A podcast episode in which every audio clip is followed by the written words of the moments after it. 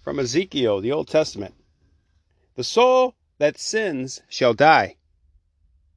The son shall not suffer for the iniquity of the father, nor the father suffer for the iniquity of the son. The righteous of the righteous shall be upon himself, and the wickedness of the wicked shall be upon himself.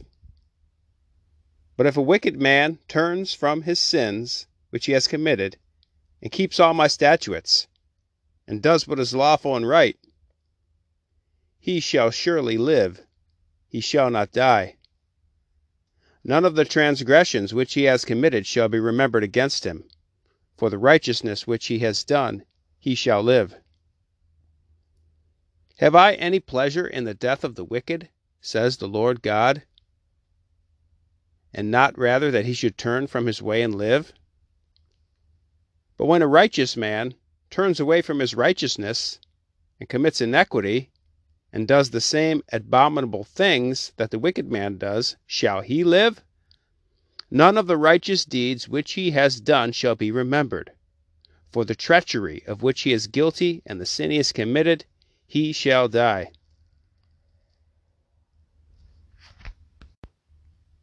Yet you say the way of the Lord is not just. Hear now, O house of Israel. Is my way not just? Is it not your ways that are not just? When a righteous man turns away from his righteousness and commits iniquity, he shall die for it. For the iniquity which he has committed, he shall die. Again, when a wicked man turns away from the wickedness he has committed and does what is lawful and right, he shall save his life, because he considered and turned away from all the transgressions which he had committed. He shall surely live, he shall not die. Today's Gospel is John 5. After these things was a festival day of the Jews, and Jesus went up to Jerusalem. Now there is at Jerusalem a pond called Probatica in Hebrew, which is named Bethsaida, having five porches. In these lay a great multitude of sick of blind, of lame, of withered, waiting for the moving of the water. And an angel of the Lord descended at certain times into the pond, and the water was moved. And he that went down first into the pond, after the motion of the water, was made whole of whatsoever infirmity he lay under. And there was a certain man that had been eight and thirty years under his infirmity, thirty eight years. Him, when Jesus had seen lying, and knew that he had been now a long time, he said to him, Wilt thou be made whole? The infirm man answered him, Sir, I have no man, when the water is troubled, to put me into the pond. For while I am coming, another goeth down before me. Jesus saith to him, Arise, take up thy bed and walk.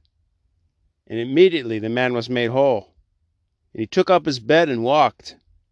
And it was the Sabbath day. The Jews therefore said to him that was healed, It is the Sabbath, it is not lawful for thee to take up thy bed. He answered them, He that made me whole, he said to me, Take up thy bed and walk. They asked him therefore, who is that man who said that to thee? Take up thy bed and walk. But he who was healed knew not who it was, for Jesus went aside from the multitude, standing in the place. Afterwards Jesus findeth him in the temple, and saith to him, Behold, thou art made whole. Sin no more, lest some worse thing happen to thee. What could be worse than uh, being crippled for 38 years.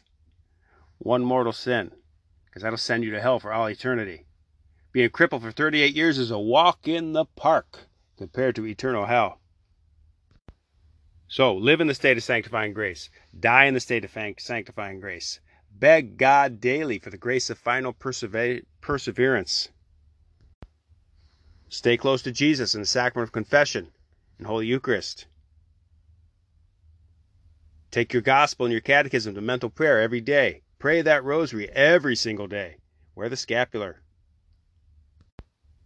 Get to the tabernacle. Be with Jesus regularly.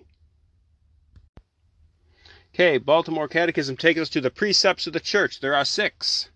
Number one, hear Mass on Sundays and holy days of obligation. Two, fast and abstain on the days appointed. Three, go to confession at least once a year.